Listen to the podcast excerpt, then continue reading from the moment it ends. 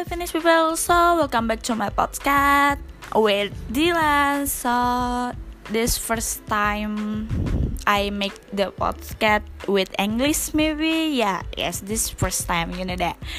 So, I will to explain about what I made last week, but the paragraph uh, with simple present tense. So, I want to talk about um I'm army you know that so army it's not about military but army is name name of fans of BTS like that